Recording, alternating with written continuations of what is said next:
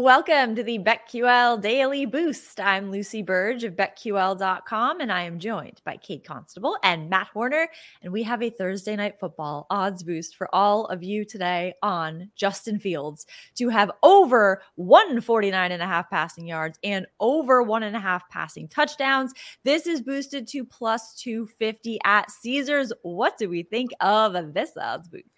Yeah, I like it. There's a lot of value there, mainly because I think last week Fields and DJ Moore have started to kind of find some chemistry. It takes a few games for a new wide receiver to do so with a quarterback. And last week, eight catches, 131 yards, and a touchdown. Absolutely dominated right there. And just with him, you almost got to that yardage total for this one. The Washington secondary is actually quite weak. Uh, up front, they're very strong. Uh, but in the secondary, they're 23rd DVOA against the pass. I think Fields can have some success through the air, and I trust the offense a lot more than the defense for the Bears, run by Mr. Toastman, Matt Eberflus. What do you think there, Kate? Toastman, what am I missing? He is burnt toast. He is oh, gone. He is okay. fired. He's out of here. He's like a toaster. You put the toast in, and then you go and you sit in your chair and you fall asleep, and then you wake up and everything's on fire around you, and it's a dumpster fire. It's awful. So, can I just say what you put in to a toaster is actually bread it comes out as toast. That you put the bread in and then it comes out. He's the bread man. Burnt or not. He was bread and now he's toast and he's burnt toast and he's gone. Burnt toast. Okay, yeah. fair. He is ashes um, now. Yeah. if Justin Fields doesn't throw for this, the whole Bears organization is going to be toast. Um, I mean, he had such a good game last weekend. What, over 250 yards in the first half, over 300 yards passing for the first time in his career? How do you not build off of that? And um, I mean, I say, how do you not build off of that? There are plenty of ways that the Bears, the Bears. don't build off of that. That's probably one of them.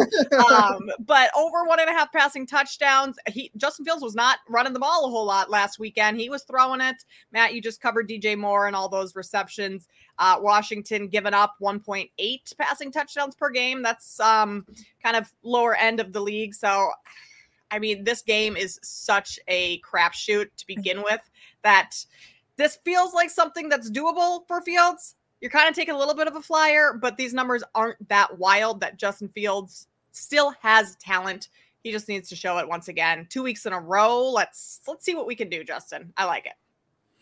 Uh, a lot of confidence there. Like yes, I I think this odds boost has a lot of value. Plus 250 at Caesars. If you want to get in on that, do so there and get up to $1,500 in bonus bets on your first wager at BetMGM by entering code Lucy1000 when you sign up for a new BetMGM account now. And head to BetQL.com and get your free three day trial today and check out our exclusive sports book offers there as well. And of course, follow us on Twitter at Kate Constable, at sharp underscore side underscore, and at Lucille Burge. For our favorite bets for today, I am taking a side in this game. I know this is a stay away game for many people, but I am going with the Commanders minus five and a half against Bears.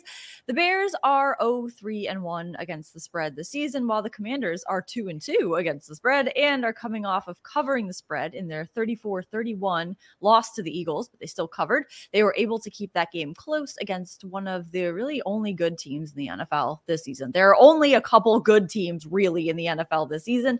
So I think that they can pull far enough ahead in this game to cover the spread. There are some trends favoring them as well from BetQL. Ron Rivera is 55 and 29 against the spread after playing the last game on the road over his career and 29 and 14 off a road loss in his career. So Commanders minus five and a half. Yeah, uh, picking a side uh, or a total in this game is almost impossible to me. Like if I had to pick a side, I'd have to take the Bears getting six points, but that's not my best bet. Uh, just it's awful.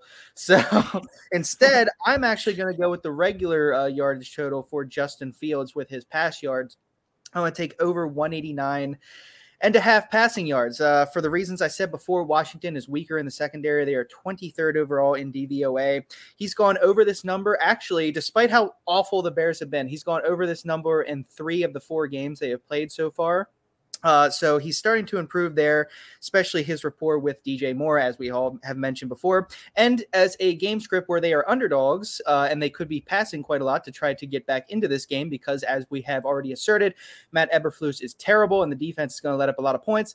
That means Fields is going to be throwing the ball a lot more. And uh, I think he can get over this yardage total. 200 plus really shouldn't be a, uh, a problem for him. So I'm going to go with Fields over 189.5 passing yards as my best bet. Kate, what do you got? I'm siding with Lucy in this one. I'm taking the Commanders minus five and a half. Uh, oh. Commanders defense isn't as strong as we initially thought going into the season, but its pass rush, rush is still very good. I mean, the Bears' highest pressure, or Justin Fields rather, has been under pressure more than any other quarterback in the league on dropbacks. And in front of, you know, Chicago's weak offensive line going up against this very good Commanders defensive front. Uh, I think that's going to be just a huge issue for the Bears tonight. Plus, Washington loves to throw the ball uh, and really air it out. And the receiving corps for the Commanders, Terry McLaurin, J- Jahan Dotson, Curtis Samuel, those players are all fairly good. And Chicago is missing three of its top five defensive backs in this one. So that's going to be a mismatch right there. Uh, and with just all the turmoil in Chicago right now with that organization. I mean, you blow a massive lead at home to lose. Now you're on the road on a short week, three days to prepare.